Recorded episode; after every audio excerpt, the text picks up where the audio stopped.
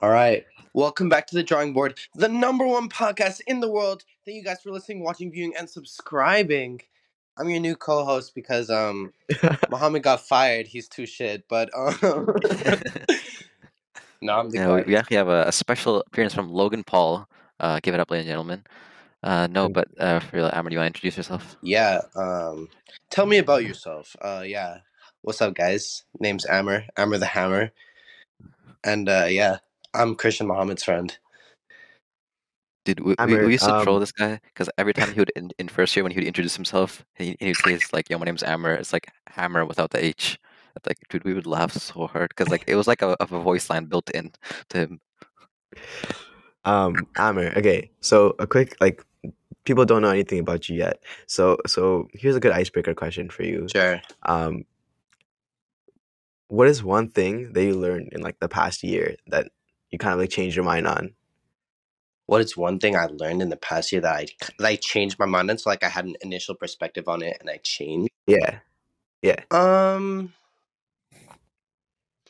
it's not that I had an initial perspective of it, but I was just kind of ignorant to the fact that like I feel like like when you go to university like like you start to realize that like the problems you have like as a kid like like you always like for example like whenever you had a problem as a kid like you'd always go to your parents and whatnot and be like oh i have this problem and then they'd just like always have like a solution for you right?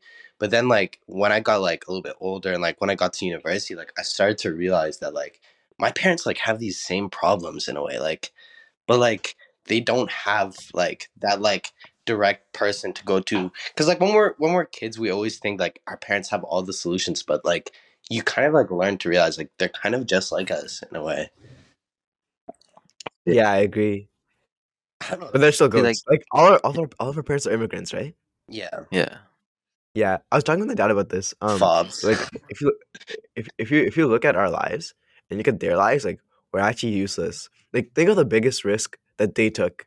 It was like uprooting their entire livelihoods and moving to like halfway across the world to a new country.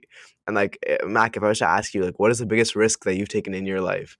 like like going to Vancouver, I guess. So it wasn't Yeah, even a like- risk. It was like I wanted to do it, and it was Yeah, like like- convinced them. But it's just like if you look at it from like a perspective, like the biggest change I ever occurred in my life, probably going to Vancouver. Yeah, Yeah, exactly. Like like, but that's still pretty risk averse. Like it's a it's a good Yeah. thing that you went to Vancouver. yeah. Like I was asking my dad, he's like, my dad's like, yeah, like, like you like, you know, like going to Waterloo is like such a, such a big risk for you. And I was like, bro, like, yeah, that's the opposite of a risk. Like Yeah. everything is literally like set up for me as soon as I entered. Yeah. Um, it's like one thing I'm because thinking like about. it's, it's like hard to even have in perspective. Like like for our parents, like they literally left everything, and like they came to a country where like I mean they they were like okay at the language, they were like passable at it. They didn't know if they would have a job here. I'm I'm not, I'm not sure, but like uh, all your parents, but like for my parents at least, my dad, Yeah. like he like came here and like he didn't have a job in like his field of study. Like he had to like just work like odd jobs for the longest time and like try to like like he had to come go to uni. Well, it wasn't uni, but it was like uh it's called SAIT in Calgary and like do that again. And then he eventually got a job in oil town. But it's like there's so much like they, they had to leave behind. Yeah. Yeah. But um, like, yeah, go ahead. no i was just gonna say like i don't for like for some reason like the way my dad describes it it was it seems so nonchalant for him. He's like yeah i always wanted to go to canada. So like when he, he like came to canada when he was like 28 i think. Like he came like when he's kind of young like like he's like yeah like i was always the smartest guy. So like i i, I- was able to get like a, Casual. i was able to get someone to um like help me research in my like in, in like when i was doing like my phd so he like just pulled up to edmonton and then yeah my my my wife just moved the next year and then yeah that was it like it seems so like nonchalant from my dad like because my Wait, Ammer, did your parents meet in Egypt? yeah, my parents met in Egypt. They got married in Egypt, and then um, yeah, and then they moved to Edmonton, and then like a year and a half later, two years later, I think, because they moved in like two thousand one. I was born. Oh damn! Like I wish everything happened except for the you being born part. Damn, yeah, it's crazy. You know, you know, my dad. Um, I always think about this because my dad was like gonna go to this university, this tiny ass city in in Ontario called Windsor. He was gonna go to a university like called University of Windsor there. And like I always think about like maybe like if he chose to go there, like I wouldn't have been born. Like maybe the chain of events would have been completely different. Well, like like he would have probably had a kid still. Yeah, maybe a Um, kid, but maybe just not me, bro. what? It wasn't even you. It wasn't you. You're the, the younger sibling. You're born in Edmonton. No, that's what I mean. Like Oh, you mean like that's oh what I okay mean. yeah That's what I mean. Cause like he already had my like my sister at the time. But yeah, yeah. Oh shit, your sister was born in Egypt. I forgot. yeah.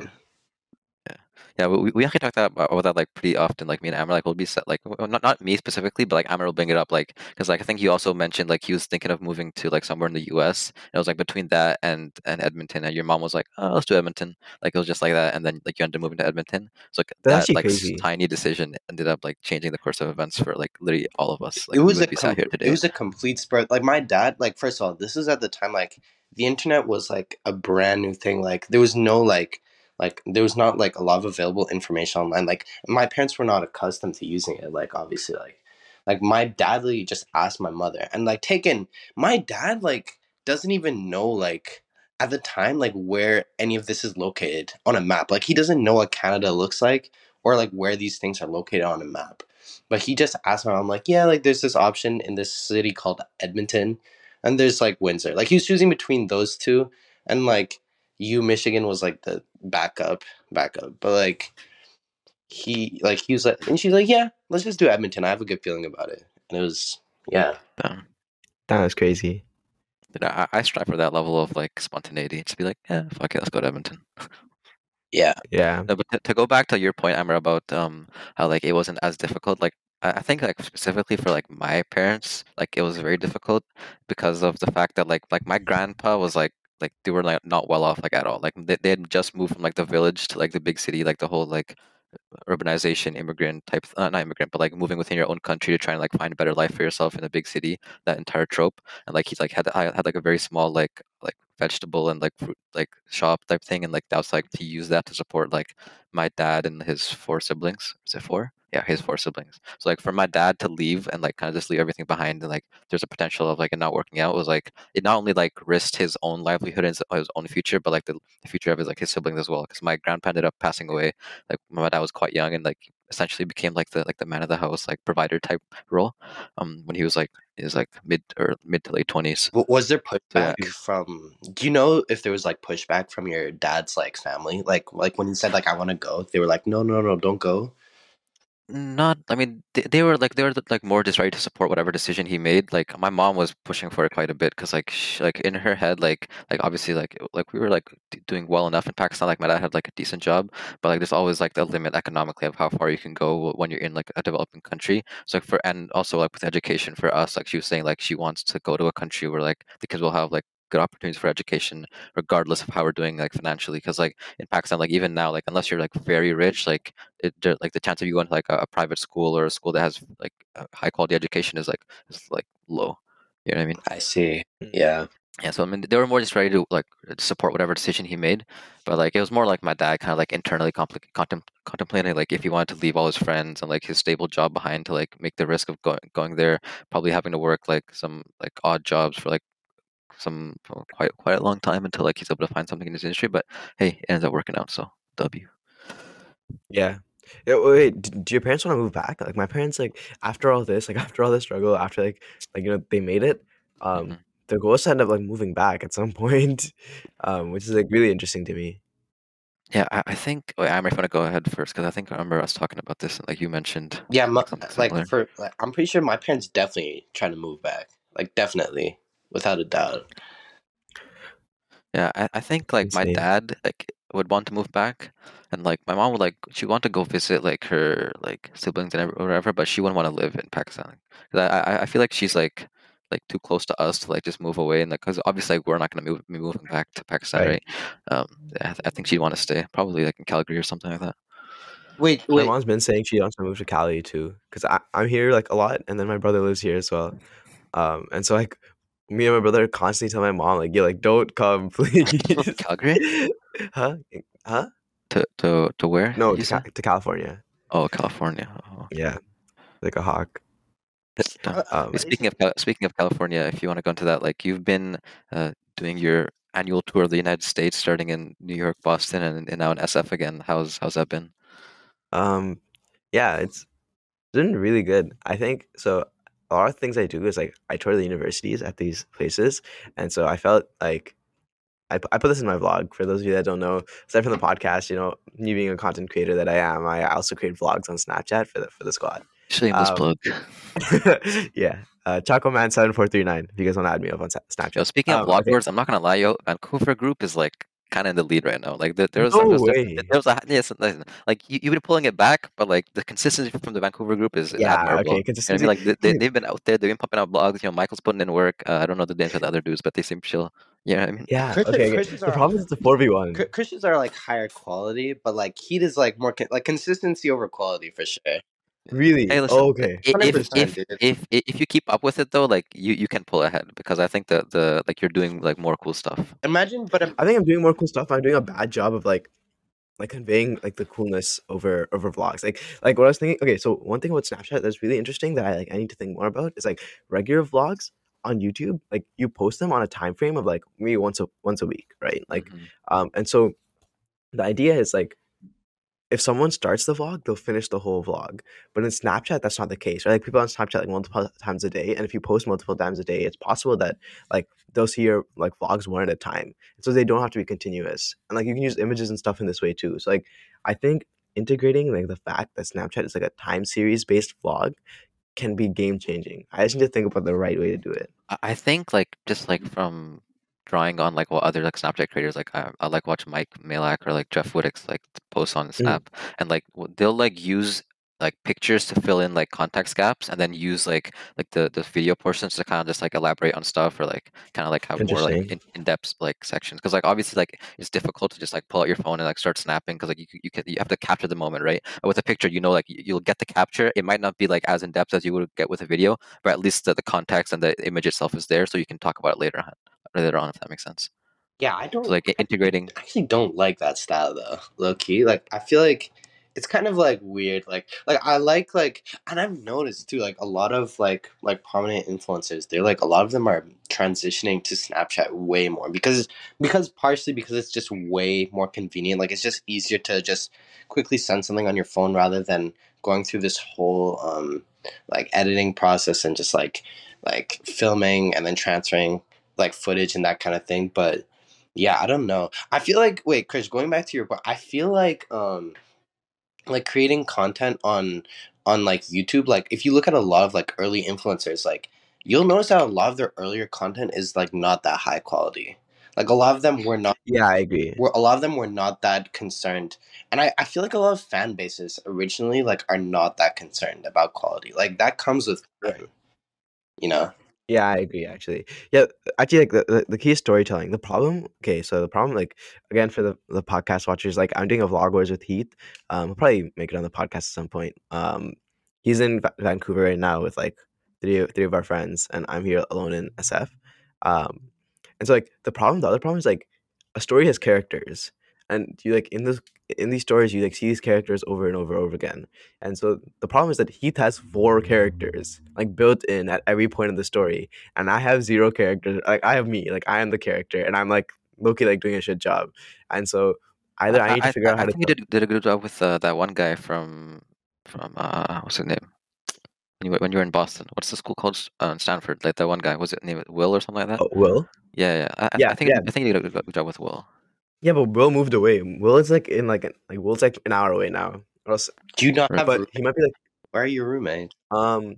I do. I do like. They're kind of older. Uh, Um, yeah, you know that don't you know. know what that's code for Mohammed? They're kind of boring, bro.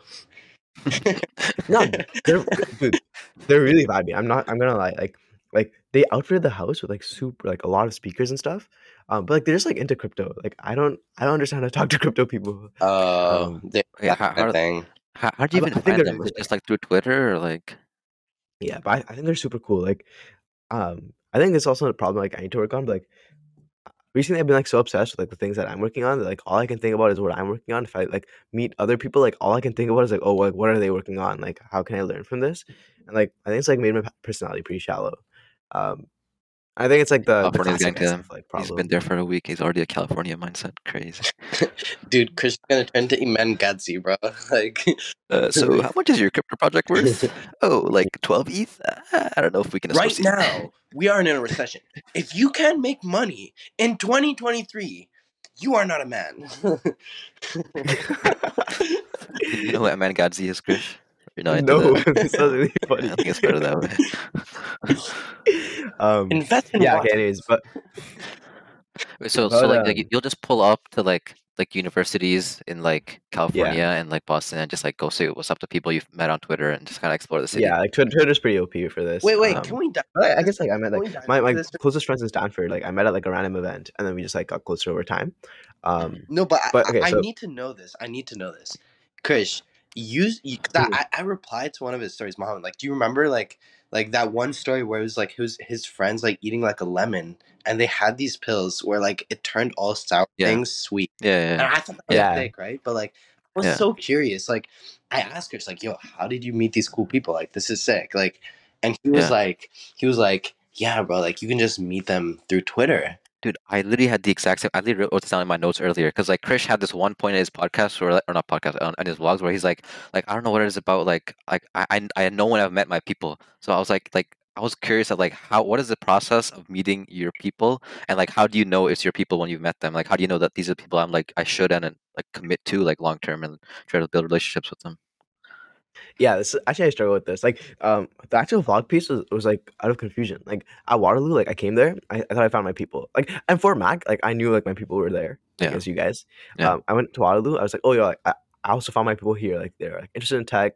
Um, you know, they're doing like fun things. Like they're like not afraid to joke around. Sometimes they don't take themselves too seriously.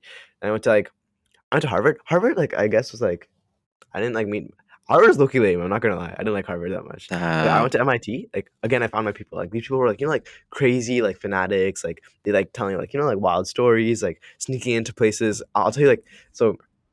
In, in MIT, there's this this tradition called hacking, but it's not like the, the like nerdy hacking that you're thinking about. This is like pretty much breaking and entering. Um, and so like the way it works is that hacking is just pulling a series of pranks um, and getting like a bunch of weird stuff in weird places. Um, and so, for example, one time someone put like someone disassembled and reassembled a police car on top of an entire like dome stadium. Uh, like they got on top. Like nobody knows how they did that. what? Yeah, and so like my friends from MIT, like they took me hacking. Uh, and so we went like I remember that the place that they took me hacking to actually got locked. And so I kid you not, I think like I might be like doxing myself here, but like we picked a lock. Like this guy like engineered a new like a new like device to pick a lock. We picked a lock. Wow. We climbed like multiple pipes, and the story goes that like at some point, like a couple years ago, this guy was looking at like the the floor blueprints of MIT, and he was like, "Yo, there should definitely be a room here, but it's covered by concrete."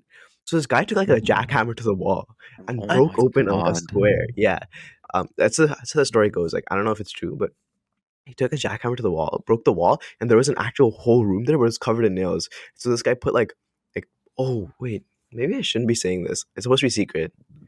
Um, all right, it's fine. No one Yeah. watches our podcast. Um. Damn, bro. Now I'm gonna promote this on all my socials. You Yo, like, get okay, I, I, I I don't know if. I'm confusing like three different stories here, but like maybe Ammer will correct me. Like, Ammer, you, you know that the the clock tower like outside of IKB, which Yeah. is uh, like the library in UBC. Like, isn't there like a story that like there was like two cows or something that were taken up to like the top floor of that and like killed or something? Yeah, I, I I told you that story. So Did you? Okay, think yeah, I okay. did. I, I knew I heard it from somewhere. I think I did, but um, I'm not sure how cap it is. Uh, But apparently, do you know what we're talking about, Chris? no, Do you know? Do you know those iconic photos of UBC where you just see this like very thin, long tower pointing in the sky? Like it, it's like a, it's like a Uh, Big Ben. It looks like Big Ben, basically. Right. Do you know what I'm Mhm. talking about? Do you have an, a picture? yeah, yeah. Basically, it's I'll take a that, and it's always in front of this old looking castle like building, and um, basically it like it when you're on the bottom, like it's like when you're like actually next to it, like it's like really big, like it looks way bigger in person. But um, apparently the story goes it's like um they took a cow, like they somehow managed to bring a cow all the way to the top floor, and like like the cow was stuck there, like they didn't know how to bring it down. So they literally had to slaughter it. Like it sounds kind of gruesome, but I, I looking think it's cap. Like I think that's an old like Whoa. wives' tale. But Was it halal? yeah, probably. Yeah, it was bro. they, they said Bismillah. like like imagine like they just like showed two like s- like uh Syrian guys like on on like on, on like just a news report like breaking news the first halal cow like slaughtered on UBC Point Grey campus. I don't know. Wait, how did we get here, bro? Like that was so random. How did we switch here? How do we switch it from Um, Chris's thing? I don't, I don't know. Oh, we're talking about hacking at MIT. Anyways, like the point is like they took me hacking and we like we explored a bunch of like really weird places and went through a lot of like really like sketchy like ways to get there. I can't talk about them because I think it, like the culture is to not. But what I'm saying is at MIT, uh, my point is that like there's a lot of people who are there to explore. Like the purpose of a university is to explore, like find who you who you are, like do fun things, like do crazy things, experiment. Um, and I think that uh, like that culture doesn't really exist at Waterloo. And so that's why I really feel like I found my people when I went to like MIT and Stanford because like these people are just exploring and they're doing cool things while they're doing it and like they're having fun and laughing. Mhm. Um, I think like it's starting to be become a thing at Waterloo, but um, yeah, that's why that's why I said I found my what people. would you describe the culture at Waterloo to be like in a, in like the most simple way? Um, I don't want to be reductionist. Like, there's like there are groups forming. Shout out Socratica. Um, that that I kind I kind of going against this like becoming the Waterloo anti culture. Um, but like generally, uh, for my first year, I felt that like Waterloo is a place where like people come and they grind and they like focus on their careers. And the reason is because every four months, all you're thinking about is what next internship you're gonna do um, and so it just becomes a rat race at some point like you just like are preparing for like the next internship over and over and over again i guess like in some way like that's a, that's a way to explore but what most people do is like they pick a track and they go down it for five years and like uh, by, by, the, by the fourth year they're like mentally retired because like they're like setting themselves up for like a high paying job like So it's just like it's not the university experience that I thought, and I I, I think it's a privilege to say that. Um, because if if I had kids that if I was like growing up in like a bad socioeconomic state, I would hundred percent send my kids here because like that's the best way to like make sure they have great livelihoods. But I think I just wanted more like spontaneity out of university. Um, the other thing is like the grass is always greener on the other side. Yeah. Um, or is probably a great place. Oh, so what is it about um like Stanford or like, I think it's Stanford that's the main one you're talking about at MIT uh, that that you think like promotes that culture of like spontaneity and like being willing to explore um, interests outside of your field of study. Mm, I'm pretty like strongly think it's like the incumbents, like the the very original people that like created the culture, Mhm. um, just created in a certain sense. And I, I think like universities like themselves do like kind of a good job of keeping it. Like they're pretty selective on who they admit, such that like it's always very ambitious and creative and exploratory people coming into the university. Mhm. And so that's probably why. Um, Waterloo's also really big, right? Like, like Stanford, like it, it's crazy to me, but like Stanford campus is huge. It's way bigger than Waterloo's. Yeah. But Stanford like only has eight eight thousand undergraduates, uh, and Waterloo has forty two thousand. Canadian universities are actually way too big. UBC has like I think forty five thousand people on Vancouver campus, bro. Yeah, it's Like, insane. what? But That's your campus is nice too, bro. Uh, uh, no, no, no. uh, The campus is beautiful. Probably like one of the best campuses in the world. The problem is like there's just too many people. I actually disagree. know I mean? I actually disagree. I think I think universities like Stanford on it, uh, like under admit low key because they want to go for that like preppy like like like like small class size like feeling. Because obviously like like it comes with the prestige like you're paying a lot of money but I actually think like the amount of people on like at like Waterloo or like UBC or even like U of T in general like I feel like that's like very conducive to building like like campus spirit and like and like like because like i was telling like muhammad this all the time like no matter how big campus is i swear i always run into the same people. It's so weird like you'll literally be walking like like to like like one of the buildings at ubc it's called the nest and you'll just randomly see like this like one friend that you have like that you saw like like two weeks ago like it's just so random like how it works But- I mean, i don't know. I, I was gonna say I, I think that's kind of just like it's, it's like an anecdote, but like objectively speaking, if there's more people on campus, you're less likely to run into the same people and less likely to build those connections. Like I'm saying, like your anecdotes, like I mean, I'm not saying you're wrong, but I'm saying like if you look at it from like an objective perspective, if you have less people on campus, you're gonna meet them the, the same people more often. But you're you're thinking about it in a way like high school, because like no matter because think about it this way: like imagine if UBC had like like ten thousand people or like eight thousand Sure. people, you would like everyone's classes is like so far apart. Like they're all in completely separate buildings. That like logically speaking, you'd still not really run into those people. Like it's not even about like the amount of people. It's not that like you're being lost in a crowd of people. It's the fact that like um, the campus itself is so wide and so big, and there's so many different buildings, and that's all universities, by the way. It's not just But like, ours. let, let's say for example, we look at like our first year like chem courses, like Chem 123 or something, right? We had like four or five different sections within just for first year like chem classes, right? If we had like a a quarter of the students, we would have we wouldn't need that many sections, and like you'd be seeing the same people every day. You know what I mean? Or or on the other hand, you could have the same amount of sections, but like have smaller sections, so it becomes more of a high school classroom type vibe, and you're Um, able to like meet people more I, I still kind of disagree because you're in different sections, but it's the same people in your section for five months. So like you're gonna still see the same faces in the same classroom, even if it's like a hundred person classroom. Like you're gonna see the same faces almost like four times a week or three times a week for five months. Do, what do you think, Yeah. Fish? Like, No, you- you're probably right, actually. Um, yeah, I think like it's the it's a small world. Um, ideology will always exist, but I think small class sizes are really important. Um, like there's lots of studies being shown that like actually like the smaller like class sizes there are, um, the more standard deviations you are intelligent. Like, have you guys heard of Bloom's two sigma problem? Or like No, it's not no, problem, but like the, the no, phenomenon. no. It's like kids that are like one on one tutored are two standard deviations more intelligent than kids who are not like one on one tutored. of course. Oh yeah. There, But there's like, it's not on also even- average two two sta- I don't even think that they're But that- smarter. They just like perform better on tests. But that's a completely No, no, no, different no. It's no. It's it's that they're smarter. It's not just tests. Um, like the idea, the idea is like a one-on-one tutor, an expert, um, in some sense, is like the is a, is a person who can suggest perfect next stepping stones to challenge you and uh for you to learn from. And it's like a, a big a big like goal of education is to try and like solve this Bloom's two sigma like problem where we have a growing population and we we have like less teachers like um like I guess physical teachers um in the space so, like how can we reduce class sizes such that we can continue to increase like humanities intelligence And like another, really another thing that corroborates that, like I can't remember what the name of the study is exactly, but there's a study done a while ago where like researchers went to like a bunch of like first, second grade classrooms and like told the teachers they were taking like intelligence tests on the students, and then they told the teachers which students were gifted and which were like just regular students or like even like challenged in some ways. And uh, the teachers ended up giving those students more time, and those students ended up performing better on tests. But like after a couple months, they told the teachers like we made it up. Like there was no gifted or like intelligent students. Like we just like chose random students and told you that they were the gifted ones, and you ended up giving them more attention, and uh, because of that, they ended up perform, performing better on tests. Like it was just a feedback loop.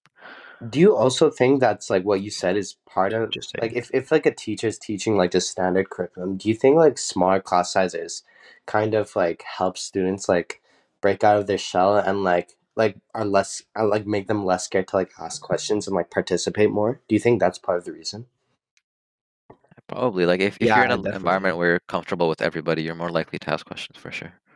Because like, Like the- for example, like would you be more like for you? It's like you're it's easier to ask a question in Simpson's classroom than it is in a lecture hall of 150 kids you don't know, right? Yeah, definitely. But like, yeah.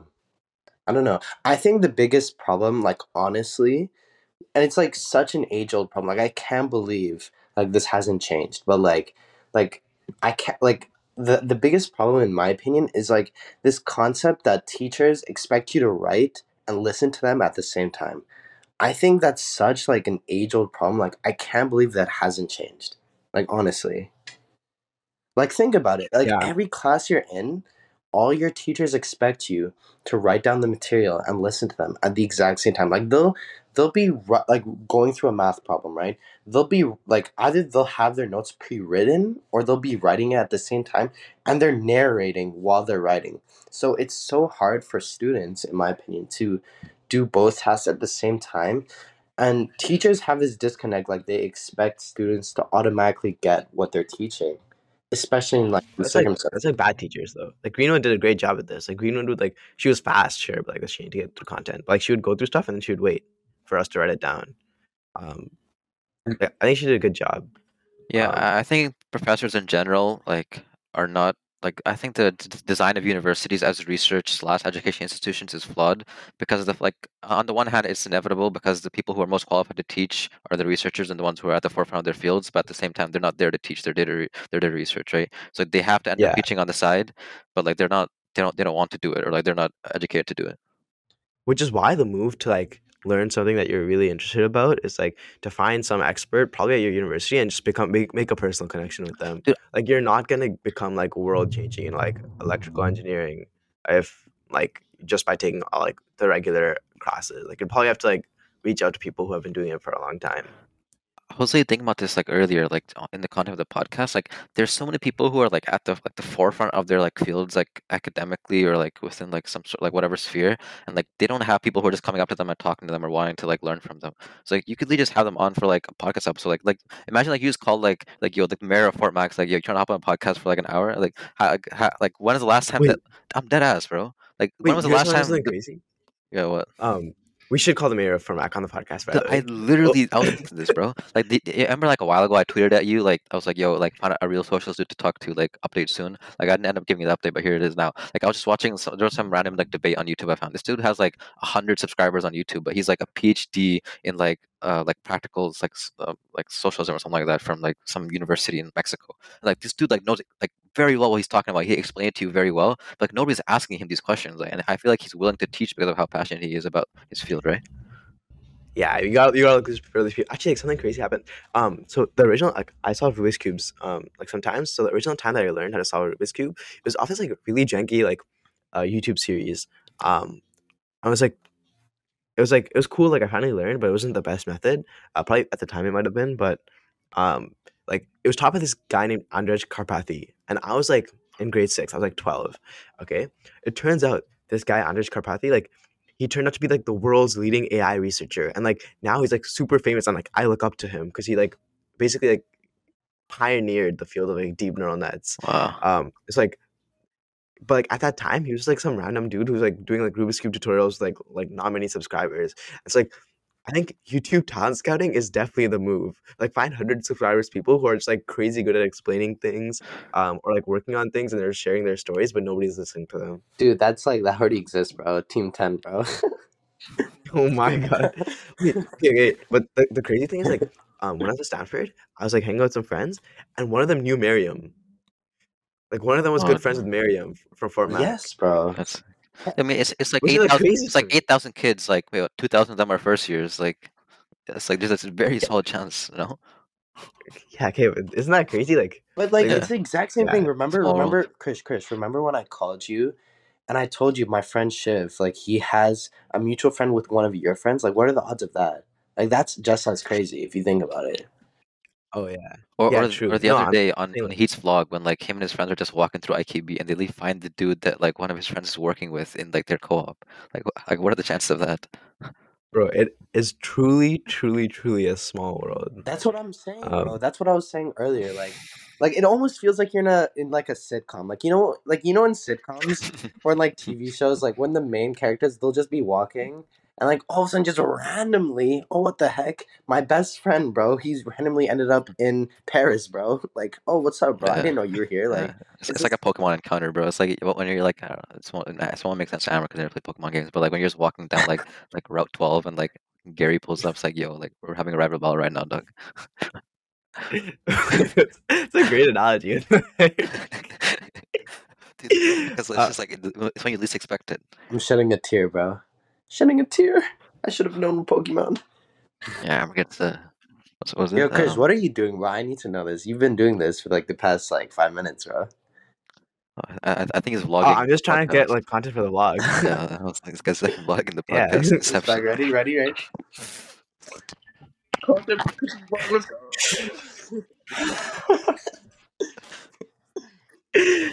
Um, For, for the audio listeners, we, we just made a bunch of like YouTube shocked faces that you make on thumbnails. yeah, we really need to get on on video though. Yeah. and hop Coming on soon, TikTok coming soon. soundbites. Yeah. Um, yeah, ma- like, what do you guys? How's you guys went back to Fort Mac, right? Um, yes, sir. Recently, Yeah. Are you? You're still there, Mac, right? Yeah, I was supposed to leave yesterday, but West WestJet pulls another blunder and canceled my flight that, again. by the way. Yeah, no, I, I was I was low key like fine because like I was wanting to get my flight on Sunday anyways. Like I originally had a like an event planned for tomorrow for UBC Red Cross. So I'm a club women, and but like then the, the event ended up being pushed for like two weeks later. So um I was I was here for I, I could be here till Sunday.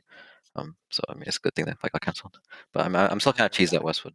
Sorry. No, I Westwood. Are you Westwood. back? Yeah, I'm in Fort Mac right now. Like I'm not back in Van. Like I'm in Fort. Oh, Like okay, okay. my flight's also on Sunday. Different flights though. Unfortunately.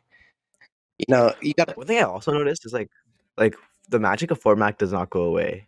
Like even after going to all these places, like I think Fort Mac is still like really hype. Yeah, of course. It's like where you grew up, right? Like obviously it'll have that like it'll have that appeal to you like naturally.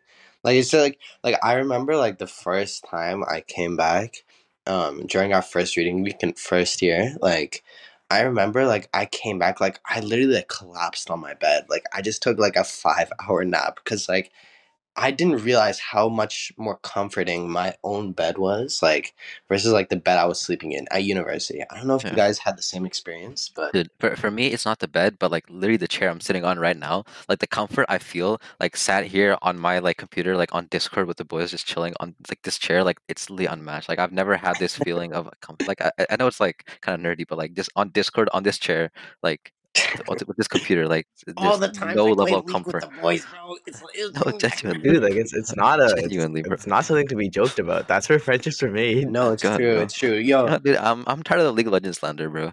I've I've had enough. Yeah, I think Legends- Amir is salty that he didn't play. Yeah, it's good, like bro. he didn't get to spend enough time with us. true. It's true. It's true. No, but Wait, Chris, uh, do, do, is the Fort, the magic of Fort Mac just the fact that it's like your hometown, or do you think like on like a global scale, there's like a level of magic that Fort Mac has? Dude, I've been saying for a long time. Um, like I think Fort Mac, like probably Westwood. I don't know if it's all of Fort Mac, but like I think Westwood is genuinely like the uh, the best school like in Canada, like yeah, maybe like North America, maybe the world. Like Wow. I actually- Huge. don't maybe it's fallen off. Maybe it was like like it was like a five year sprint uh in the middle. Like we were towards the end of it.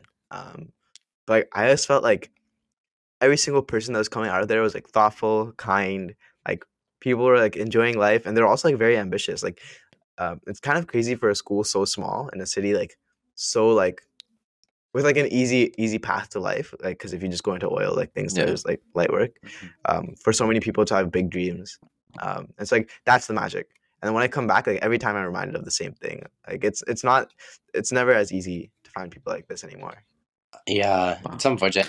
Yeah. Mohammed, wait, you, Mohammed, sorry, I, I'm not trying to go back, but like, did you know, like, Harsh? This is so funny. Harsh, like one of our friends, um, he literally like took his blanket from home, like, because I was thinking about this, like, in my head, like when you're talking about like how like like how much you loved your chair from home, like I was thinking like, oh, it'd be funny if Mohammed like took his chair to all the way to UC, but then Yeah. I, it reminded me like Harsh literally took his own bed coverings, like his like Yeah, I did and too. everything. No, but like he did it for a reason. Like, like I'm not sure if he did it just to like save money on like buying like new ones, but like no, because Harsh Chris, really like to, he like loves his bed so much, like and like the comforter and everything that like he literally took it all. I don't know. That's what I did too. I, I like SpongeBob like blanket. I don't know if you guys have seen it, but like I will not. like It's so hard to sleep without it, I, bro. I think you remember like, mentioning it before, but you were like addicted to your bed. Like you would like just do everything on your bed, right? Me? Yeah, I yeah. It was actually like really bad. So, um, gro- growing up, yeah, I this. I need to say this. This guy Fish told me. this told me he was addicted to the smell of his pillow, bro. yeah, that's what I was gonna say. Dude, it's no joke. It's like when I was little, um, my parents gave me this like pillow, like it's like little square pillows, like fluffy. I call it Green Oki. And like I don't know, I don't know like what started it, but like I would just like smell it. Okay. Like I just like sleep on it and then I'd smell it like a little bit, you know? And then it like it came to the point I never watched that shit. Okay. Like two years in, like, not watched it once. What? Wait, are you including the face cover? to smell it. Wait, no, no. s- Hmm? Wait, sorry. To give Yeah, context, no wonder it was green, this is not a normal pillow, right? Like, not um, like one of those. No, like, it's not like it's not like a bed pillow. It's like a throw pillow. Yeah. Okay. It's like one of those pillows you give kids. Yeah. Um, yeah, I would like bury my face in it. I was like, I was actually addicted to the smell. Like, like for ex- like, I would take it to school sometimes because I like I liked it so much. Um, and every day I would come home like bury my face in my pillow, and like that's I think that's how I got addicted to my bed. Like, like cause like my bed just had my pillow. Um, and so like that that like that happened like until I had it until like the end of grade nine. Like it wasn't like like a very young thing. Like I had this pillow that I would bury my face in until the end of grade nine, and then at one point I was like, "Dude, like I'm too old for this shit." Like I, it was like it was hard. And I threw it out. And then, like I had like no, well, you should have kept had it, bro. You threw it in the garbage? But okay, to be honest, like there was different versions. Like every like three three and a half years ish, my mom would be like, um, Chris, like this is disgusting. Like I'm throwing this out, and then and then she'd like, and then they'll like get me a new one, and then I'd like, I don't know, like You have to like regroom reinvigorate the smell into it. Chris, Chris Yeah, did, did the smell of your uh, pillow arouse you, bro? bro, no, dude, just felt comfortable. Like I don't know how to This explain is it. this is Christian's Yeah, first but- night in Waterloo, bro. He's, he pulls up to the, the Yeah. fucking like a, a party. He's like, but, but I get with the chick. know- He's like, shit, bro. I need my pillow. I'm like, I can't get hurt. this dream All I'm you saying have? is, I'm, all I'm saying is, I feel bad for that pillow for one Christian puberty, bro. That's all I'm saying, bro. That's Hey, so gross, bro. Wait, you know those dreams? You know those dreams that you guys have that um like Chris you go to saw his school with own a pillow on? in his wet dreams, bro. Like he just saw. stop, stop, so stop, stop, Aaron. stop. it's a PG podcast. PG, Okay, bro. okay, come on. bad. Dude, we're, we're supposed to get the mayor of Fort Mac on, bro. He's gonna he's gonna like look at one of the episodes just to get an idea of who you are. He's gonna skip to this timestamp, just hear about Chris, fucking Ammer talking about Chris humping his pillow, bro. Fucking. I do not have okay. Please let it be known. This was purely like a wholesome like pillow thing that I had. Anyways, um, but you know those dreams you guys have like where like you go to school with the pants on? Like, do you have those dreams? Like you just show up to school. I, I never had underwear? that like specific type of dream, but like I kind of Really? I, I I had like a, a genre of it, but like it, it usually had to do with like test scores or like showing up and getting like a twenty on the Greenwoods test or something like that. Bro, you're such a nerd. Don't lie, you had the same dream, bro. You don't even lie. You definitely did. I've never had a dream. Hammersley told me he had that dream, bro. Hammersley told me he had that dream, bro. No, I didn't. No, wait. You wait. lead, You're saying- literally told you're me that you would have nightmares about Greenwood, bro. This oh. guy Muhammad's nightmares. You're what about getting 20 on Greenwood's test? You're, No. you're, you're saying you had you had your pants on when you received the test scores. Like, No, "Oh, no, no, what? No, no. I, I, I just mean like, like the, the dread or like the embarrassment. But like, it was like around like test season or like final season. Like, I would like have a dream that like I just like I like slept in for like my PATs or like I just like showed up and like like like all C's or some shit on my like my exams and like got twenty percent or something. I, I have a dream like. Uh, where Greenwood's holding this massive pencil, like it's this massive pencil, and it's like put your pencil down. It's like the pencil starts like falling on top of me. Is this a reoccurring dream? Dude, no, that'd I, be no, fucking that hilarious. up. That would be so up. funny, actually. I just made that up. Wait, Muhammad, have you have you like been into lucid dreaming recent- recently? Like, are you keeping up with your dream journal? Dude, I, I I'm mad at myself for not doing it because I, I need to start again. But like, no, I haven't. I met like I met like a, a researcher, Mhm. um, and like she was making this this app to help you lucid dream. Damn. It's only available on Android, but like I had an Android phone on me. Uh huh. Um, and like the idea is like like lucid dreaming is all about like like having some sort of stimulus at the start, and then you feeling lucid and aware. hmm but you still being in the dream. And so um this app is supposed to be like it's like a like you do like a 20 minute meditation where like it goes through the steps of like what would happen in your dream to realize that like you're lucid. Yeah. And then I did it and like did not it did not work. Like supposedly it's like research backed, but it didn't work at No, all. but like I, But I, I think, it's like a whole process. Like I think it's like keep trying and eventually you'll be like you'll get a lucid event. I've had three in my life and one ended in sleep paralysis. Rip. I, I've Um, never had a sleep paralysis, but like I have this thing. Like I don't know if I should get this checked, but like sometimes I'll just, like be like like so like there's like this night like this like morning prayer. So like, I'll get up for that and like I'll go back to sleep and like suddenly like I just won't be able to breathe for like five seconds. Or like Whoa. it, it'll it, it'll it'll feel like I can't breathe and then like I'll like gasp for breath and like I'll come back to like life. Like I don't know if this I don't know if that's, That's sleep like in paralysis the or what. dream. That's like No, no, no, no. Like it's it's in- like in the real life. Like I realize that I'm awake and like I'll just be laid, laid there on my bed, like on my like stomach, and like I just won't be able to breathe for like five seconds. And it's like, like I'll breathe again. uh, that's a little bit concerning. I get Yeah, look, I should probably get that shit checked yeah. out. um but my hypothesis is that if the narrator of this meditation exercise is yourself, I think it could be like game changing. Uh 'Cause the point is for- sick, actually. for your internal consciousness to like kind of decide that oh you're in a dream like wake up not wake up like but like become lucid and so like the most comfortable voice and the voice you probably listen to the most is your own um I think Uh, there's two problems so- with that though. Like from what I hear, like because one, like I don't know if I'd be able to recognize my own voice like while I'm dreaming. Like I feel But like my it's your subconscious. I feel like, Like I feel like, like my the, the other option is someone else's voice. No, but I feel like my brain like would hear my own voice and it would automatically just create some new character. Like I don't know if this happens with you guys, but like Hmm. like when I'm dreaming, like like I have like the classic Apple alarm, like dun dun dun dun dun dun, and I'll hear that, and it's like I'll just start imagining some person like like like blowing on a whistle or something. Like it, it'll be like Yeah. the sound starts to incorporate into my dreams. But then, like, it starts to get annoying. Like, the person in the dream keeps blowing on the whistle. I'm like, yo, stop. And then I wake up and realize it's my alarm. Like, but yeah. Well, well, that's the point, right? Like, that's why you have these sounds. Like, that's why this app works the way it does, because like it has these sounds, and like you hear those sounds in your dream itself, and then you're supposed to become lucid. Yeah. Uh, uh, like from my research when I when I first was getting into it, uh, one of like the most like proven methods is it's, it's a quite a long process, but basically like over the next week, every time you walk through a door, count how many fingers you have on like your right hand. Okay, so the the idea Yeah. is like next time in your dream when you're walking through a door, you're gonna like look at your hand like how many fingers you have, and like usually in those dream states, you don't have those details worked out, so you'll have like four fingers, like six fingers, and you'll realize like oh shit, like I'm in a dream right now, and like you'll become lucid at that point. And apparently that's like very effective. Interesting. Yeah, like yeah, the yeah the, the one that I looked at was like um like every like whenever like you like think about it, like look at your hand, like look at how like detailed like each of the lines are, like because this won't occur in the dream, Yeah. and then like try and take your other hand and put your hand through it like this, like it, it looks kind of sped, but like um like you'll just be like chilling, you just like do this Yeah. over and over, yeah. um but like supposedly you'll do it in your dream um but there's other cool tech too like there's like lucid dreaming sleep masks that i really want to try where like there's there's like a laser um on the sleep mask or like some light uh it's like a red light and so the idea is like in your dream when you see um like basically a red sun like you'll know that like Mm. that's the light from the sleep mask and you'll become lucid um and so i, I really want to try that uh, i think like a sleep mask with like um like like headphones and like this light and some other things probably some neurostimulation could be like really high How, how effective are those those masks?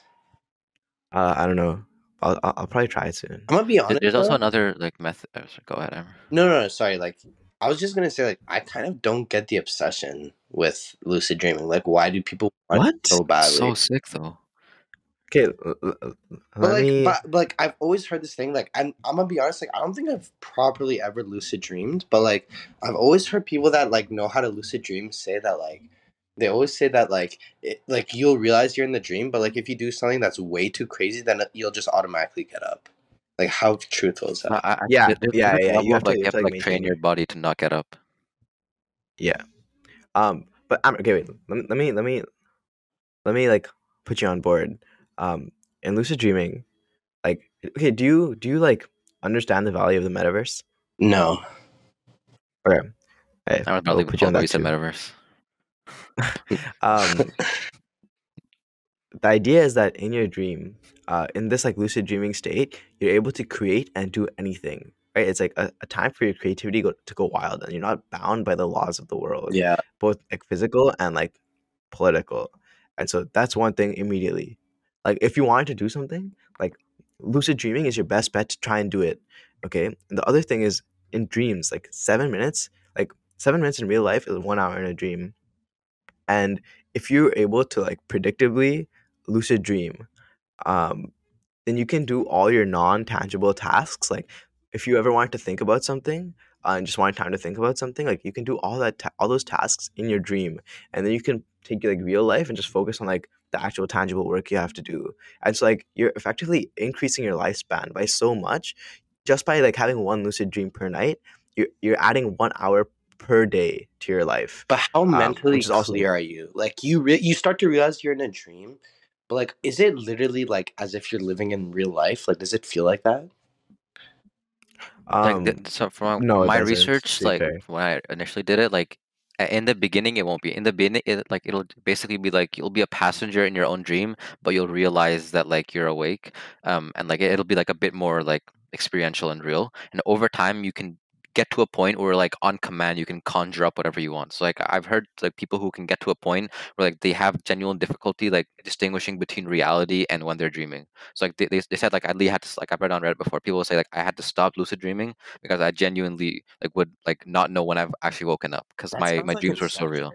That sounds like No, insane. no, Yeah, it like does. like it's like actually extremely powerful, and like maybe not everybody has like the, the the ability to like get to that level of like lucid dreaming, but I think most people have the level or the ability to get to a point where they can like conjure up things and like basically like get like get, get, like close enough to where it's, to, to it's worth like learning it the skill. I think that's kind of cap though, low key. Like those people like that claim that. Yeah, maybe. between reality and a dream because like let's be Uh-huh. honest, like you don't feel pain that much. Like there's no, I, I doubt like you'd be able to feel pain in a dream, and I doubt you'd be able to have like like heightened sense of touch and smell. Like no, dude, dude, I had dude, uh, the last time I did it, I had like one lucid dream, right? And like specifically, what happened was like I was in a uh, in a massive like green field, and like there's some two like white dudes, like I, I, I don't know, like they're just characters around me. I, I don't know them, right? And they were, and we were playing football for some reason. Like I, I dis like I distinctly remember reaching down and touching the grass and like feeling like like a like wet grass with the dew on my hand, and like like feeling like the blades of grass like as like they brushed up against my like fingers, and, like it felt so real in the moment and I literally woke up and I was like, Yo, was that a memory or a dream? Like, it, and like for the first like ten minutes after, like it felt very, very real. really, wow. And like that, that was like my first lucid dream like ever after like actively trying to get one. But you realized you were in the dream at the time. Like it, it was kind of weird. Like I, I kind of knew, but I kind of didn't at the start. It was like somewhere in between like a dream and a lucid dream. It wasn't like full, a complete awareness of it being a dream, but at the same time, I knew that it wasn't like a regular dream. Like I, I felt like I was controlling it. Like I, I felt like I myself reached down for the ball and like you know what I mean. That's what a lot of my dreams are like. Actually, I feel like I'm in control most of my dreams. Really? Yeah, Really? yeah. So you might be just. But like, do you remember all your dreams? I remember think a like lot of my. the, the other key is like you need to remember all your dreams. Like that's actually the harder part. Yeah, but I, I think most dream dreams journaling, like it's actually exponential how much better you start con- remembering them. You know what's weird? Yeah. I like get up and I'll remember like three dreams I had, like just off the bat. Like Wow. But do you forget them over time? It's like, I it's like, I think them. after an hour after you wake up. I do forget them over time. Yeah. Uh, I forget them like ten minutes after, to be honest. Yeah. Um. Yeah, I really want to try and get a lucid dream. The other thing, yeah, I was saying like, um. Oh, I forgot what I was gonna say. But yeah, anyways, like hop on lucid dreaming. Oh yeah, no, I was gonna say um, like every time I lucid dream, like I don't know why, but, like my brain's like, oh shit, I'm lucid dreaming. Like I can do anything. What should I do? And every single time, without a fail, I always like put myself in like, um, like a cotton candy cloud. Where I'm just like running around, like like there's like trees made of like giant lollipops Guys, and stuff. Like I kid you not. Bro. Definitely gutted, bro. What? I love it. I love that. I love that, bro. That's so sick. Yeah, that's sick. Alright, Yeah, but like if you guys have seen like I think a similar scene was like Cloudy and a Chance of Meatballs, and so that's I think that's where I like visualized it, um, Oh, and like I just like always put myself in there. And then one time I was like playing basketball with everyone. Um, yeah, it felt it's, it's like really cool. I really enjoy the experience. you know what you guys should try next time you're lucid dreaming? You should try conjuring your own friends in your dream.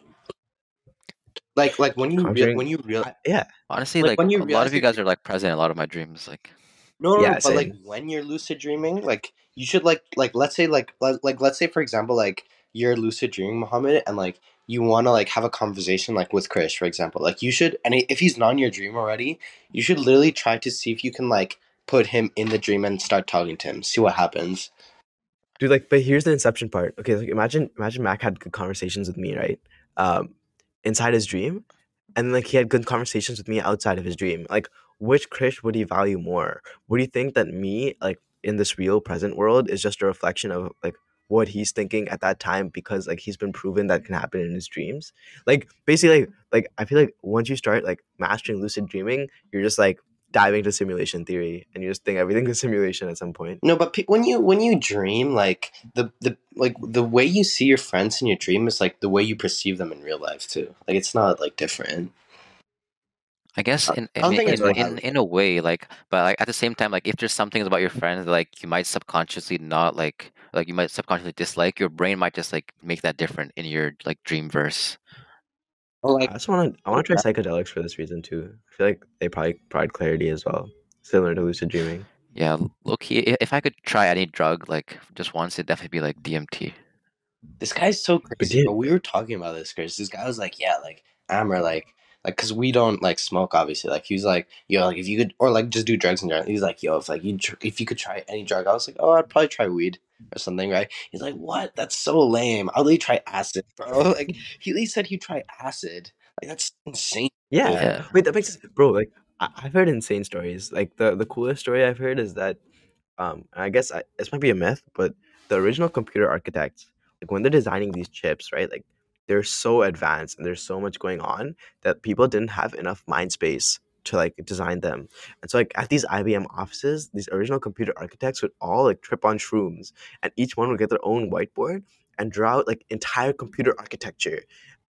Um, and, I, and as they started to become more and more lucid, like um, they would like start like designing the actual like computer architecture and it would work. Like people like like the theory is that psychedelics are the reason that we have the modern technology we do today. And if that's the case, like why not try? Like why not experience that? You know? Dude, honestly, they, can be kind of scary in a way as well. Like there was this one uh, uh, comedian, his name is Ari Shaffir. Um, and like he took this uh, a, a drug on a podcast once. It was some sort of psychedelic. I can't remember which one it was specifically, but he lived like 25 years in another life in one hour, and then came and then came back into the real world, and like he had like trauma for like the next like two three weeks like recovering and like grieving his family that he had lost in the one hour of 25 like 25 years life that he lived in the one hour like that's how powerful they are does that make sense like what i just said That's to say, but like, isn't it worth? i mean like Like, I would trade twenty five years for three weeks any day. no but the thing is like it's scary because like you Yeah, like your brain cannot distinguish reality from like what's happening in that like drug induced like reality right so like you think like, that- what is reality? But like, what you think it, like, what you think it is. Well, I I, I guess there, there's like a material reality that we can measure. You you can never measure like your internal um, like neural reality, right? I think I think Mm. Muhammad like once told me this. I don't know if you told me or if I just saw it online. Like I heard this like one story about a guy that literally like like I think he was like on a drug. He was either in a coma or on a drug.